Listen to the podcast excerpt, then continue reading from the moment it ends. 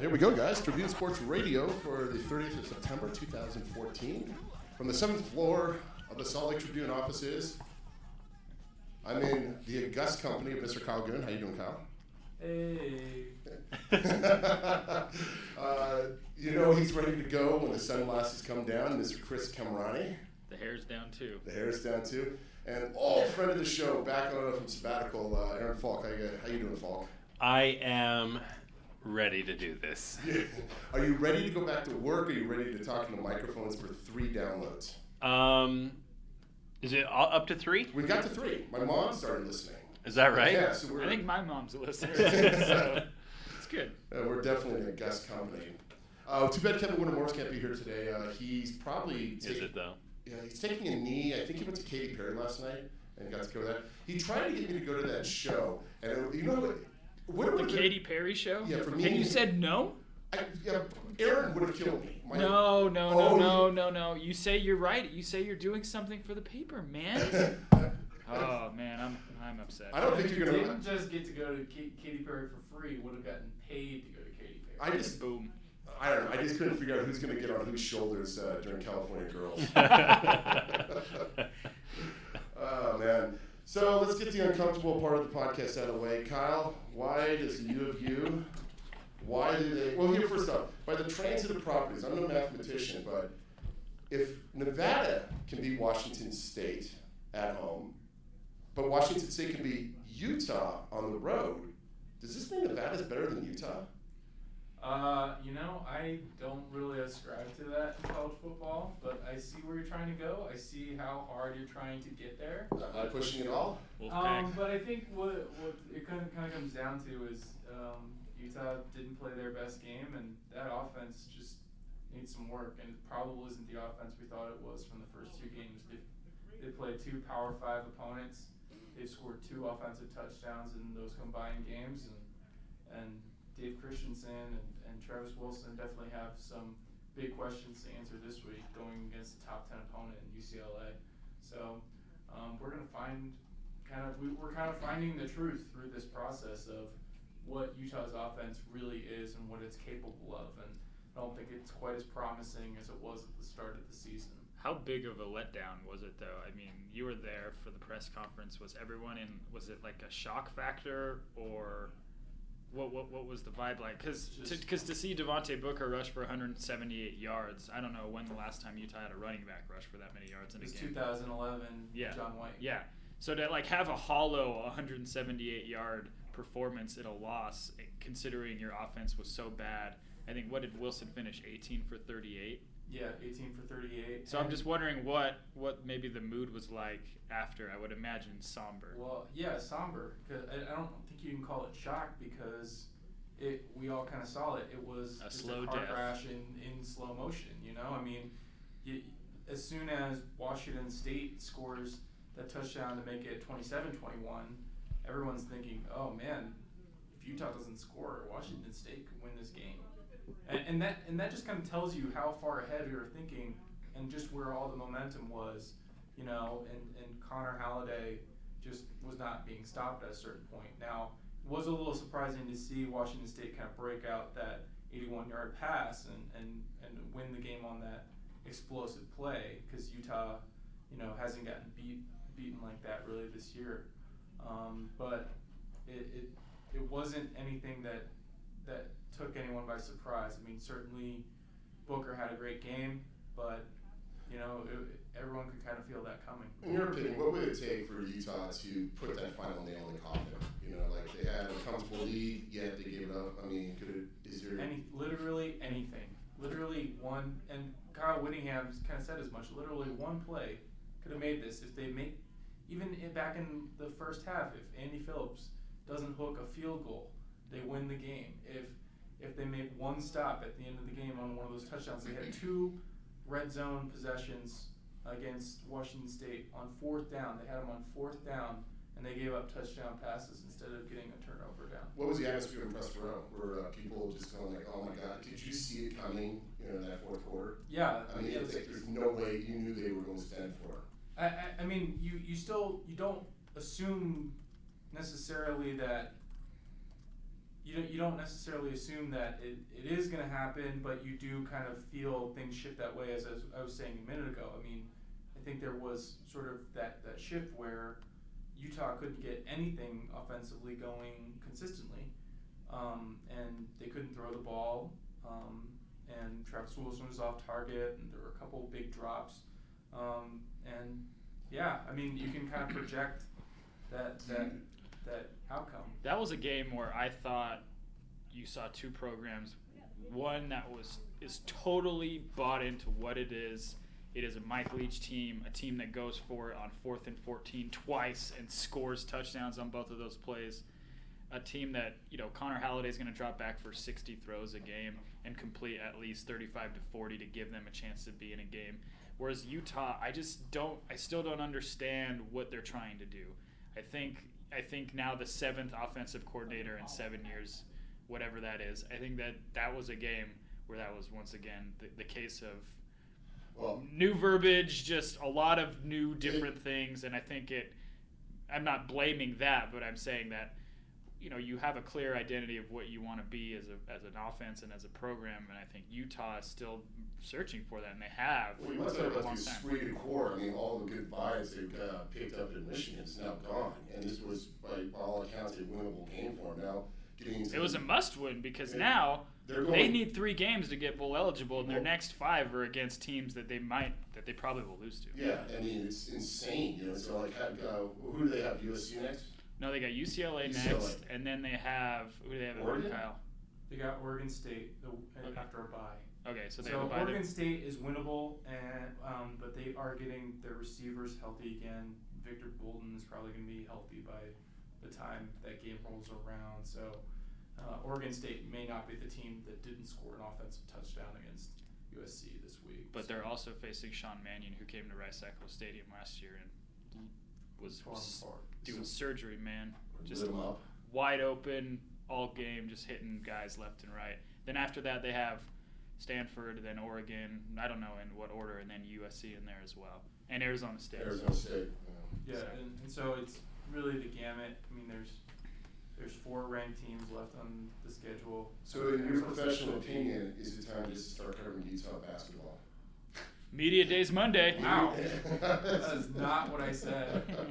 But no, I think we're just saying the gauntlet has been set. I mean, and probably this next game is going to determine a lot about what the Utes can do. I mean, there's really not an opponent you can really get up harder for. I mean, it's like if you can't bring it for UCLA, who are you going to bring it for? You got to give them your best shot, and I think what we'll see is what is Utah's best shot. Now UCLA just had a pretty terrible defensive game by yardage standards, where they gave up something like 600 some yards of offense against Arizona State. So there's holes there, but the problem with UCLA is they're really good at generating turnovers.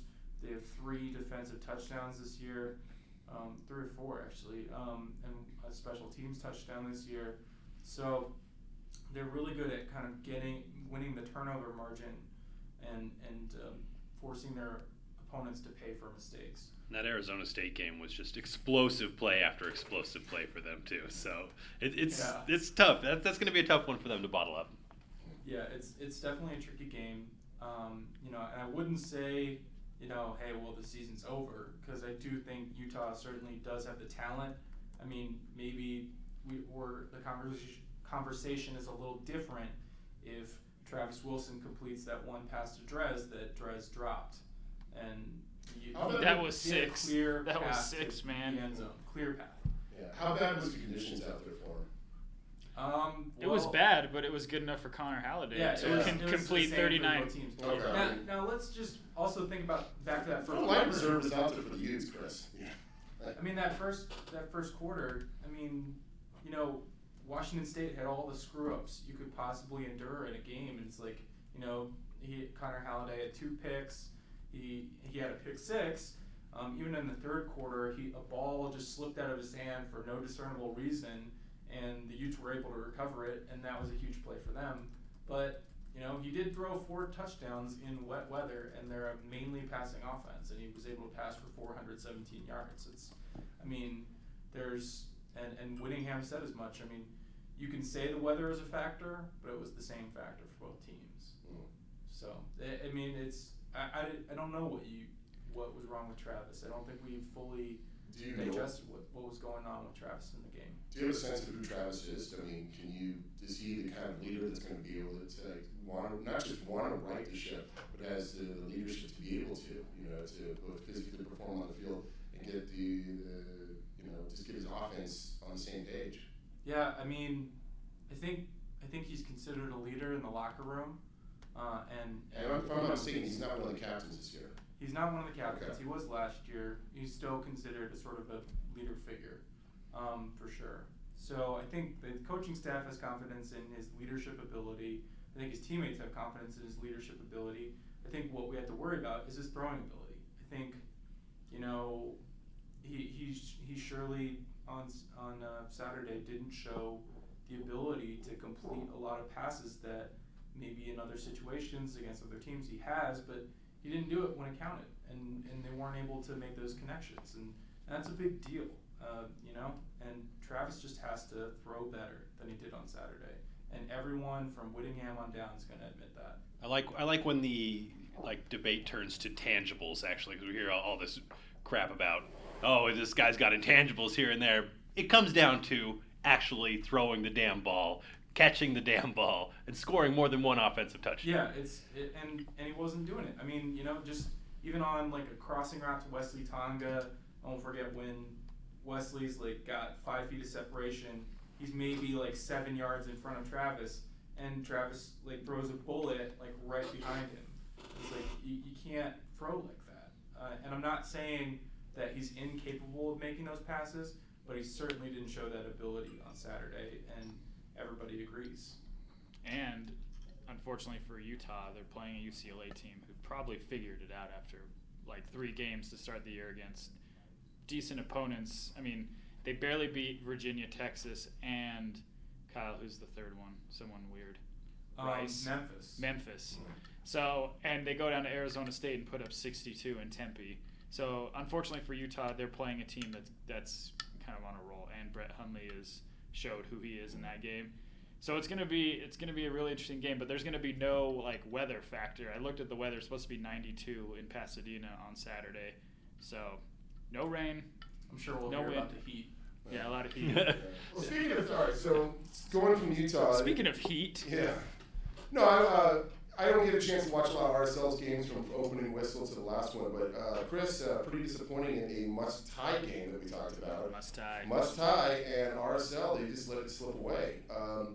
Was it Rimando not being in goal? I mean, just... No, Attenell had a great game. Besides missing the PK, which was a coin toss. No, he had a PK save. He had 2. Yeah. Vancouver had 2 in that game. He blocked 1, and then they scored another. You don't really see one team get 2 PK calls against them in a game. That's pretty rare. But Kassar said yesterday that they lost, somewhere between the first and second half, they lost their ability to play soccer. The soccer wasn't good, is what they say. And against a team like Vancouver, who's just young and fast, if you don't really keep the ball away from them, they're gonna charge at you. They're gonna dispossess you, and then they're gonna go on a counterattack. And that's what teams have figured out they can do against RSL in order to get results. So, to not even get a result up 1-0, I think, in the 58th or 59th minute, that's tough, especially considering Dallas is 1 point behind them in the third, for the third spot in the West now. So now you go into this game against Chivas on Sunday. Kassar called it a must-win. I think every game is a must-win for the remainder of the season. But, yeah, it's interesting times for sure. I don't know, in Real Salt Lake. As a fan of soccer, were you disappointed in the results? Not just with your requirements of watching RSL, did you see them look? Because they looked physically like they were slipping. They looked a little gassed. Yeah. They looked a little gassed, but I have to give credit to Vancouver because I thought they played a great second half. Is there any hangover from the World Cup? You could say maybe. I mean, that was Rimando's first game off since coming back from the World Cup, and I think the 4th of July was their first game back, so that's about 2.5 months straight of games, and Beckerman still hasn't had a game off since coming back, so And I think that's more of a league-wide thing. Guys at Kansas Sporting Kansas City, Graham Zusi and Matt Beasler haven't played well since coming back.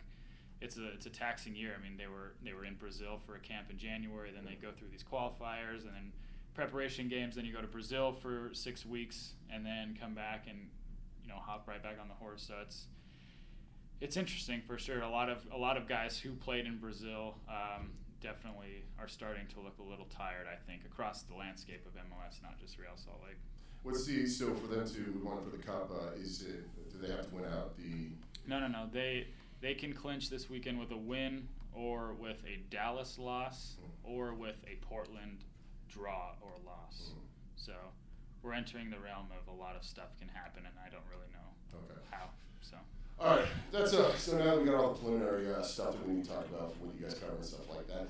Are you guys familiar with Bill Simmons, a fellow podcaster? And have you heard about what happened to him? Whom? Huh? So anyway, I'm a fan of the show. I do listen to it and stuff like that. He has this thing with this guy named Cousin Sal where he guests the NFL lines. Basically it's a gambling podcast where he basically guests spreads and stuff like that. And about halfway through it, he throws a bit of a tirade going into Goodell, accusing him of being a liar, unable to, he's either stupid or a liar, was essentially to condense it down. Either he wasn't managing the shop well enough, or he saw the Ray Rice video footage and then basically, looked the other way. And then he challenged his employers to suspend him, ESPN, and they did him one better. They suspended him 3 games, and taking him off his Grantland beat and stuff. But as a professional newsman, when you heard about this, what were some of your reactions? Was ESPN justified in suspending him? Are these concerns that you have when performing your duties? Does it make it hard for journalists to kind of ask really tough questions or make accusations? Because essentially all of ESPN is a commentator. There's guys that give stats and figures, but at the end of the day, they're getting paid for their opinion. What do you think, Aaron? I mean, well, there's also some really good reporters at ESPN, but that's neither here nor there. I think it's difficult because you can say, all right, the opinion part, Roger Goodell is stupid, and I think we can all have all kind of the same reaction. This was even before we were talking about this video coming out. This was exactly what everyone thought it was, right? I mean, it was Ray Rice throwing a punch. So you can say that whatever the case with the video was, Roger Goodell or whatever did not do their job in this. I think calling him a liar is probably the more troublesome part in this. I mean, it's just because he has. I mean, is it possible? Sure, but Bill Simmons has, as far as he expressed, no proof of. Firm proof that he was a liar. So I think that's a troubling part. The other troubling part is that it's ESPN and they benefit from the NFL. They have an NFL broadcasting contract, and so it's tough to get a clean journalistic line that way when you are sort of in bed with a multi-billion-dollar, and you're making that much money off of the NFL. So I just want to say. A lot of the takes I've seen is not just the profanity or even necessarily calling Goodell a liar, because I think if you've read Bill Simmons, he kind of has a penchant for coming up with very complex conspiracy theories that he has no justification or proof for. Danny Ainge is trying to bring Ben Roethlisberger to the Celtics. Yeah, and one of his famous ones that he's advocated forever is... that Patrick Ewing was given to the Knicks by the NBA. But, I think what really is maybe the most meaningful part of the transcript is when he says, whoever wants to say I'm in trouble for saying this stuff, I dare you, which is sort of a direct shot at his bosses at ESPN. And he's had problems with that. And he's been suspended for Twitter comments before. So, I mean, ESPN is at a point where, they've kind of, in the last year, if you look, I mean, from especially Stephen A. Smith, they've had a lot of their commentators kind of hold them, like, be silent for a while for saying different things. And I think the biggest thing that Bill Simmons did was kind of say that he was bigger than the brand, bigger than ESPN. And and that he wasn't going to get in trouble for basically cursing out and accusing Roger Goodell of being a liar. Do you think something like this validates the format of podcasting? You know, because obviously, is the podcast now reached a point where it's just part of the media experience? Sure. Does your mom subscribe to the BS Report? No, but she loves Tribune Sports Radio. Oh, okay. She's one of our 3 listeners. Please leave Mrs. Raskin out of it. Okay, let me ask you another question, Chris. It's like, obviously, you're in the locker room, you hear things, you know, like you get, and you're privy to a lot of information that I think a lot of your readers would give an arm and a leg to hear, and then you have to make a decision whether or not to keep it or chuck it. Well, there's a great point. The Giants actually said they weren't going to talk to a beat writer after he reported that Sergio Romo and Sean Dunston got into this big hub down in L.A., and this guy's been covering the team, I think, for almost 20 years, and he was there. I'm pretty sure he saw it, so it's hard to not report what you see directly. But he reported it, and then the next day, a bunch of veterans said, "We're not going to talk to this guy." So there is this thing that goes into a beat writer and a reporter and a columnist. They're different. If you're on a beat, you have to be careful of what you report because, unfortunately, if you piss people off, you're yanked out of the locker room. It's not that you're yanked. You just didn't know because it's a matter of access. maybe putting sources or your go-to quote after they've lost 7 games in a row, putting that on ice a little bit. So I think these guys know more than me because I don't know anything. But it is interesting. It is an interesting thing being on a beat as opposed to being a national guy who can show up and talk to people for 2 days and then write this big long story, or being a columnist who can go and say so-and-so is an awful offensive lineman or an awful center back or an awful small forward. There is value, though, as a reporter in deciding what is and what isn't news. I mean, when you look at Michael Sam, the linebacker at Missouri, my understanding is it was fairly well known amongst those covering the Missouri football team that Michael Sam was gay. But they decided that wasn't a story that they were going to tell. And, you know, you brought up the fight with the Giants. That's one where, as a journalist, you have to decide, is this newsworthy? Who's going to care? Now, Michael Sam, a lot of people would have cared, but they made that decision not to. You do have to make those decisions, and a lot of times it isn't stories of that magnitude like the Michael Sam one where that would be a national story as it became when it did get told. But, yeah, you know, if let's say you're in the RSL locker room and Rimando, you know, jokingly or throws a punch at, say, Beckerman. Well, you kind of have to – I don't know. He probably wouldn't land it. But, you know, then you have to make the call. Well, were they just messing around? Was it serious? Is it – what is it? And is that a story to tell? And there are repercussions to telling stories, like you were just saying. You might get shut out of the locker room. You might get shut out by sources. It's all decisions you have to make as a reporter. What about, like, a hypothetical – Who's he? Who's he? Kevin Warner Morris. Oh, yeah. It's Mr. Katy Perry, Kevin Warner Morris. Dude. Hey. Hey, man. But you did not let anyone else here except that guy know that you were doing that. And I'm pretty upset about it. Unfortunately, Mr. Raskin had the chance. I passed it up to go with me last night. Biggest mistake of his life. Biggest mistake. Was it that good? Oh, my goodness gracious grandmothers. It was magical. Absolutely magical.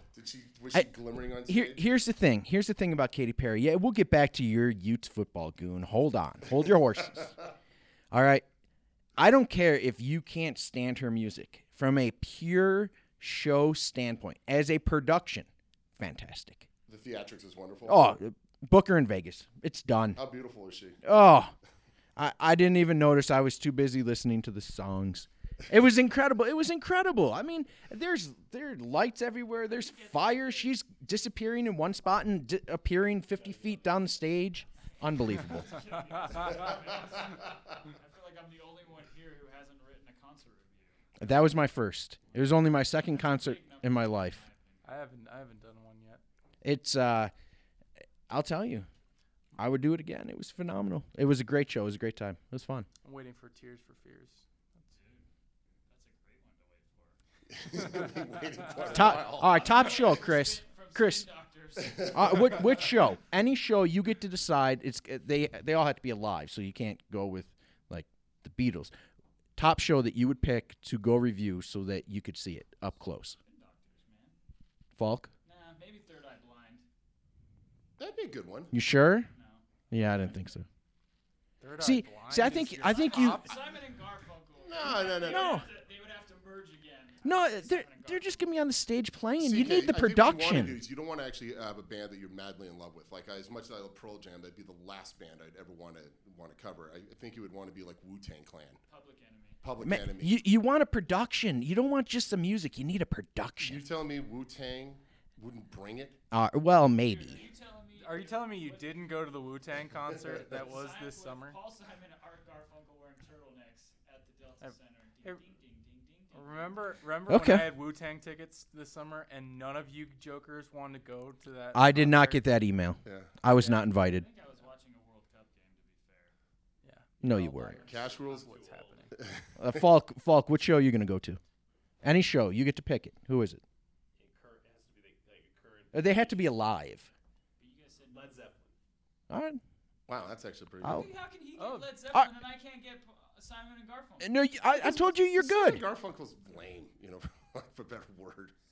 I would actually watch the remake of Queen. I've heard good things about the new version of Queen. Are you thinking about Journey with the Filipino guys, the lead singer?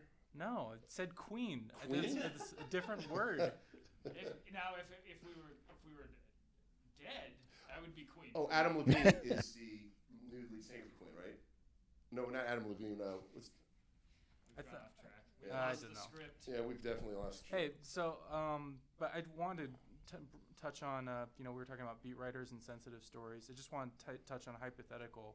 If you have a team with a young player, and that player releases a picture, on his Instagram or Twitter of maybe something inappropriate, like do you report on body parts?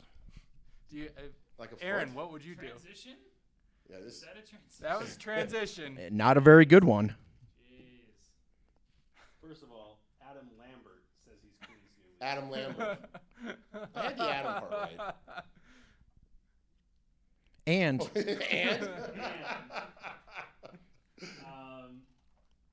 All right, Trey Burke.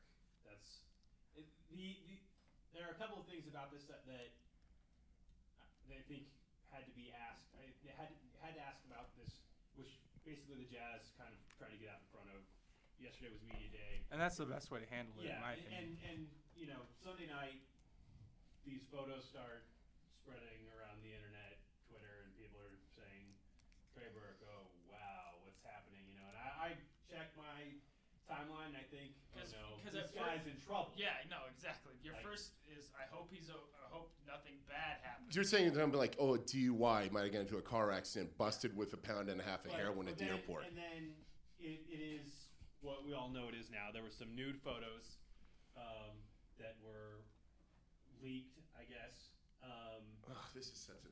And it's here's why, especially now, I think you have to ask about it, because. One, it's there's a generational thing here that's going on where people take nude photographs of themselves. I don't know that anyone in this room necessarily does. For the sake of humanity, I'll never do it. I think time has taught us that you can't use anything. Yeah, you just can't. But you can't do that. We have 2 weeks ago, whatever it is, we have this iCloud hack, and it's a serious question of invasion of privacy in an internet age, and so you have to ask because one, like we don't know is this someone that's just spreading a lie? But this is not you. It's a headless photo first of all, and then two, is it something insidious? Is this something that's been stolen? Something I mean, are you? There's a way to look at this as in a way, Trey Burke was a victim of something. What he ended up saying was. These were old photographs that he sent to someone, I guess. They were meant to be kept private. They were obviously not kept private. So then, there was a violation of whatever, I guess, at least this kind of social contract that you have when you send a naked photo to someone. You talk about a generational thing. I'm going to assume everybody under the age of 30 has taken a nude photo and transmitted electronically. And I'm just using it as a baseline. I'm 31 years old. Yep. Yeah, no, that's probably safe. No, but I mean, it's CK. I don't want to put you on there, right? But I think it's one of those things where there's a Victorian era, where, you know, like you don't want to get busted with. Busted's not even the right word for it. You know, it's like it was inappropriately used. You know, living like your own life. Exactly. Yeah, it's like exactly. If I choose to send, you know, dump pics to, you know, my lady friend, that's between me and her, and it's whatever she does with it. Hopefully there's a fidelity. Probably lose her lunch. I think we all know now that the safest way is through the U.S. Postal Service. Just that's what I was send, I was like, send pictures that way. Everyone has a private life. I mean, it's, you can't go back 100 years and think there weren't spooky things being sent in the mail. Yeah, the Pony Express. Yeah. Yeah. Well, it's from Cody to Cheyenne. That poor guy. Well, it used to be one of those movie montage things where the guy's working in a photo hut and all he's doing is flipping through every people's photos, and then if he sees a naked one, he throws it in his pocket. Like Tommy Chong from that '70s show. Yeah, I think it's yeah. But in the end, Trey Burke comes out and apologizes for this, okay? And I got a strong reaction from a number of people who were like, "Why does Trey have to apologize for this?" Well, I don't know that he has to. He just did, all right? That's what happened. He apologized for it. He apologized probably because he feel a little embarrassed. Mm-hmm. Right. He apologized to his family, his teammates, the Millers, and says, you know, basically what we said already. Old photographs, not meant to get out. You know, he's going to try to use better judgment. It's a personal thing. I mean, you know, let me ask you a question. Is Burke a 57-year-old married man with 12 kids and 6 grandkids? He's a 21-year-old man with 1 child. Oh, okay. And is he dirt broke? I mean, does he have like $6 to his name? Or you know, I haven't checked his bank account. But he's probably doing pretty well. Maybe he's had a little fun with the fruits of his labor. He could, and that's the point sometimes. I'm going to get this to. It's like, I mean, there's a part where if it's innocuous and doesn't hurt anybody, who cares? Did he break a law? Yeah. No, he took a picture of himself. It's bad taste. The other part about this is it though? Why do you have to report on it? Because I didn't see the picture. I wrote a story about this. It's in the newspaper, okay? And it's kind of like, why do you have to report about this? Do you have to report about everything? This is a conversation that I had with someone. I don't know if he wants me to use his name, but do you have to report about everything that is just because there's being said on the internet, just because something exists on the internet or exists and people are talking about it? Do you have to report on it? And I would argue that the reason that we did write it and that I wrote that story is as an explainer, because now people know why those photos exist. At least, I mean, he came out and apologized, but people know, hey, this wasn't something that he posted on the internet. This wasn't something, you know. It at least gives some explanation if you ever happen to be doing a Google image search and stumble upon that. So the real question is, how was media day? It was a cluster. How much of this was going on?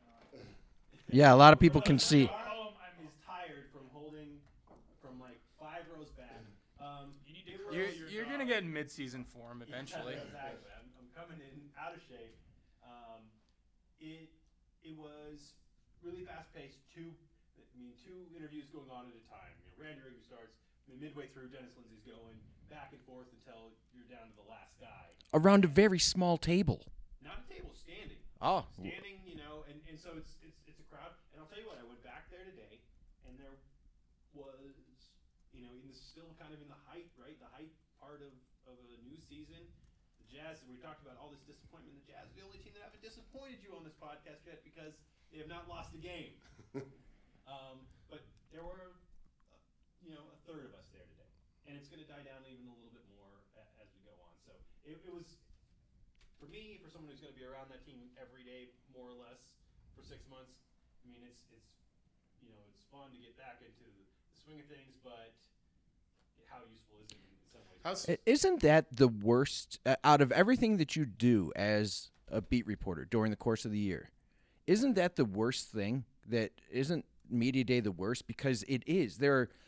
There's probably 40 to 50 people there, all crammed into this small little space, trying to talk to 2 people. Asking and questions like, Gordon, can you elaborate on your jump shot?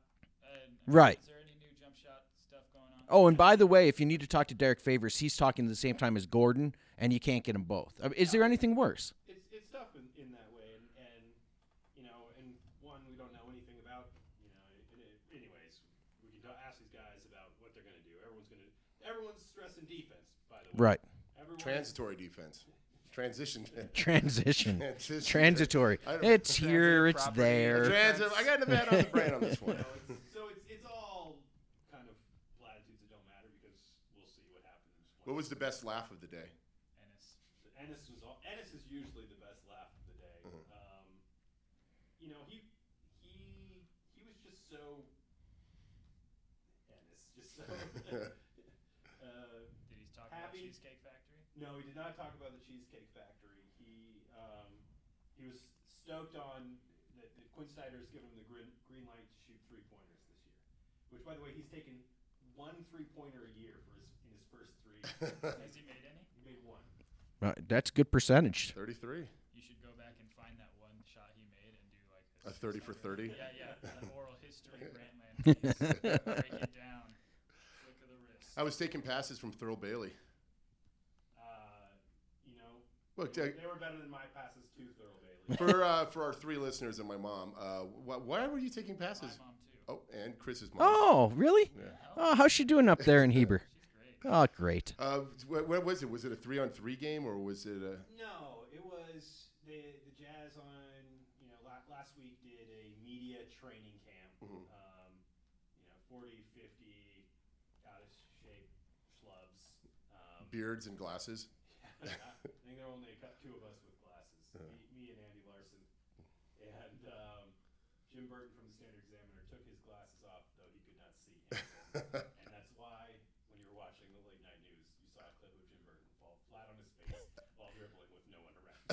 Oh, poor guy. Nice fella.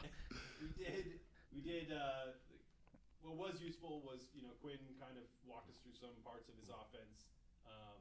And then, they made us fat dudes run drills and show off how bad our jump shots are. Were you just sweating whiskey out there? Yeah. Then we played a little, like a 5-on-5-on-5 thing. How'd you do? How did I do? Give an honest assessment of your performance. Awful. 1 to 10. Well, it started with the wardrobe. Aaron was wearing a T-shirt under his jersey. Oh, boo. Like some kind of grandpa over here. You don't want to see these arms. I was trying to do everyone a favor. Seeing how many cameras there were in that room and how many people just were so unashamed about that, I was trying to, really elevate the class. Yeah. Did you score any buckets? Did you get close? It's a long pause. I hit a couple of shots. Basically, you're doing like these shooting drills, okay, and to start with, and like the first team to make 10 shots or 5 shots would win each drill. And we were at like 3 shots, but when the other team made 10, and then looked over and it was like, who was on the team? Britton Johnson and Thurl Bailey, and it was like me. Jody Genesee from the Deseret News, Jeremiah. It was, we're just like clanking these shots, and they have 2 ex-pros. They had Thurl and Britton? Yeah. So for this how part, are they allowed to? They should have like a height limit. Split up into one ex-pro on each team, and we for this final scrimmage type of a thing, right? Uh huh. And you had Thurl. Thurl. That's why I was doing that. So that my finest moment was we had to do this kind of drill, just kind of dummy offense, making a few passes, running through a couple of picks, and